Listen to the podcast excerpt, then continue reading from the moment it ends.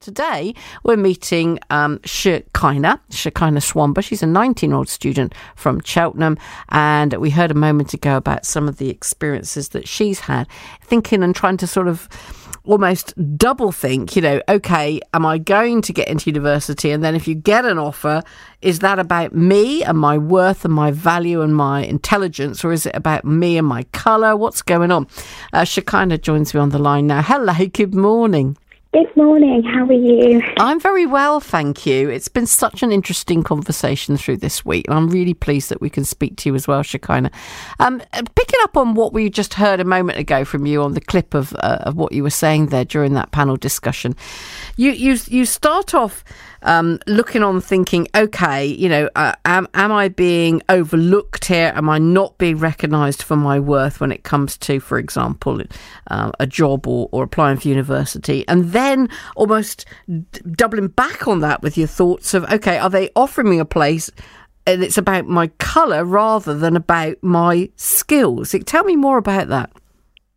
So, personally, for me, um, I've always found it tricky. Like I've never wanted to think, okay, is it because of like my skin color and everything? But subcon- subconsciously, when I apply for jobs, even when I apply to go to uni, I'm, I'm always thinking, am I being taken as a token because I'm black and they need a new face that will make the place look diverse? And a great example for me was I applied for a job in Cheltenham and I applied for the same job three times. And the same job I had the same guy interview me and I have the correct qualifications and everything. In fact, my CV exceeded the job criteria. And I was denied the job three times. And I remember ringing up HR, and they were very wishy washy with the reason to why I wasn't given the job. So eventually, I was given. Um, I'm working in the place where I was denied like the job, but I went through like a different route. And the guy that denied me the job, like he can't even look at me in the eye up until this day. Like anytime he sees me, his eye line changes direction. Huh.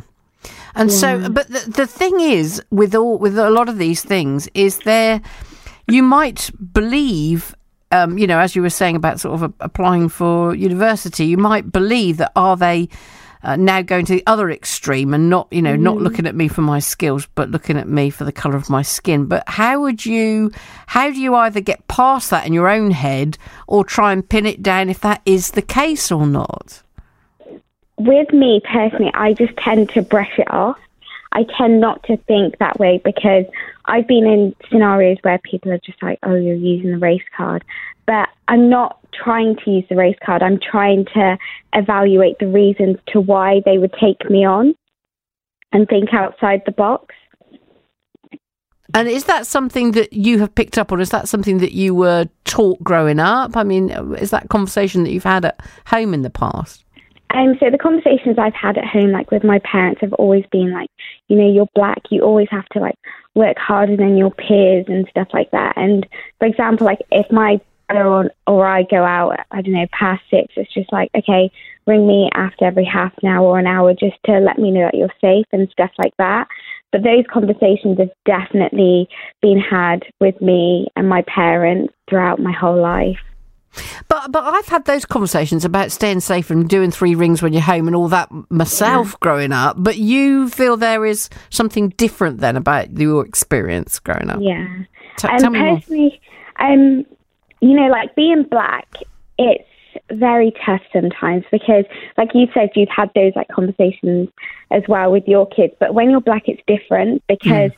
I'll use black males. Like it's very stereotypical, but it happens a lot and it's a reality for many. They'll go into a shop, I don't know, wearing a hoodie, and they'll be followed, you know, like around the supermarket or wherever they are continuously because, I don't know, the security guard might think they're about to shoplift and stuff like that.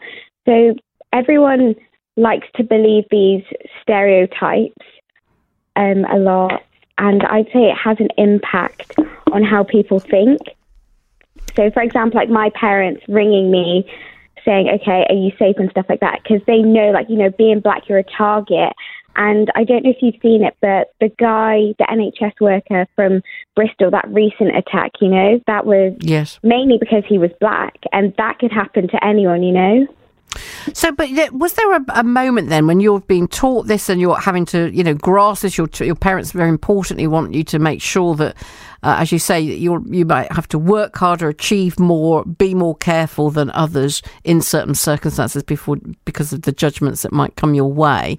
Uh, was there a moment that where you said, you know, the fury kicked in. You know, I mean, that anger, that burning, was that there? Did that? When did that come about? If it has come about for you?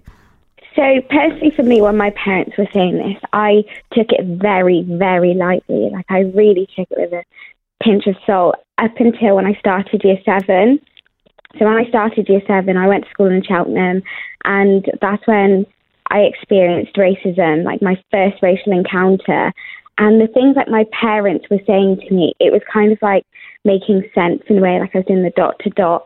And like when when that happened to me, it made me look at the world in such a negative light. And it was like, hang on a minute, I am black. People will treat me differently and stuff like that. Yeah, and there are so many things in life where you think, okay, well, I can be thinner. I can do something different, you know, with, with I can learn more with my educational things, but none of us can change the color of our skin. And that's that sort of thing where you think there's nothing I can do about this. You know, this is so this is so unfair. All right, well, let's take a break. We'll come back and we'll hear more from Shekinah then. Shekinah Swamper, 19 year old student from Cheltenham, and also one of the organisers of the Black Lives Matter protest in the town. And I'll be talking to Anthony and Kel.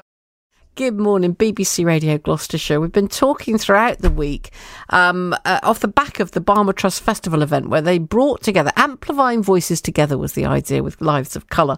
And it was an p- online panel discussion which brought and embraced diversity in the county. And some of the people who took part have been speaking to me this week, and what a revelation it's been.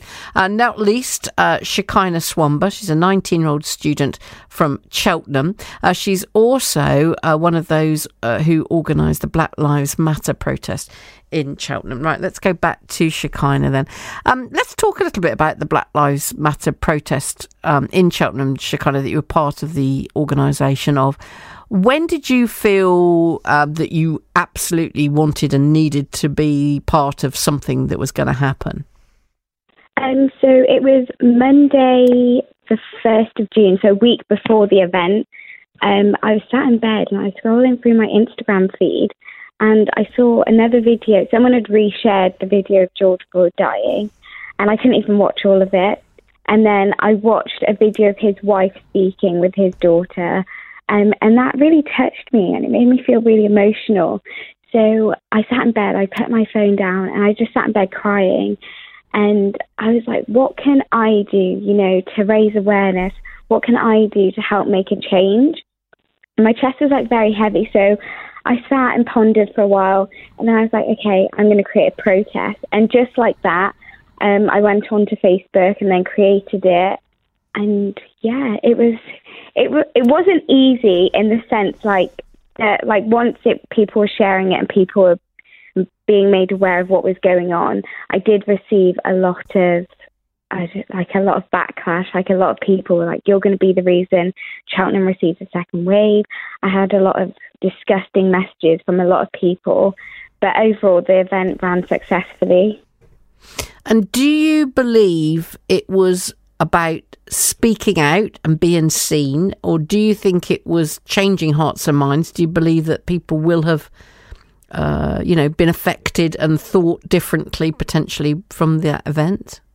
I think it was both. Like, I wanted my voice to be heard. Like, I wanted people to understand my experiences, and like other people spoke as well. I wanted their experiences to be voiced. And a lot of people came back to me saying it was very educational. Like, I didn't want something where people were marching through the streets and not really saying anything and sitting. Like, I think it's more effective for people to gather together sit down, listen to what people have been through, and understand like what we could do to you know move forward and help make a change. Because I really do believe that if like education is so important in the sense that if you don't know about certain things, you'll never have a understanding of how you could help make a change.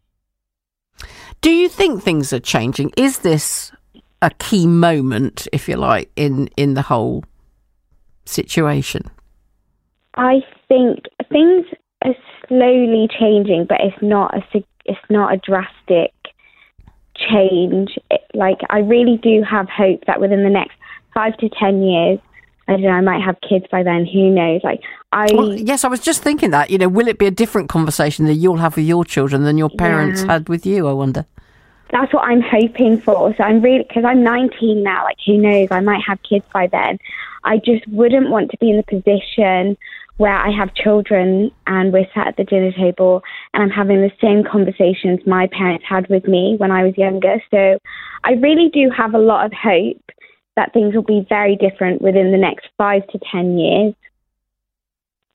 Well, that'll be a conversation for us to have again. Then we'll book you in for five to ten years time, of, won't we? And see, you know, see what's happening. And, and you know, he's hoping, absolutely, he's hoping. Uh, really good to speak to you. Thank you so much, Shekinah Swamba, then, a nineteen-year-old student from Cheltenham, and her experiences of life, and also those conversations early doors, you know, in her childhood with her uh, parents teaching her uh, just how important it was that she worked harder, did better, you know, be more aware of, of circumstances of where she is and what she's doing in order to keep safe and to prove her worth, um, uh, you know, in these days of judgment because of the colour of, of our skin.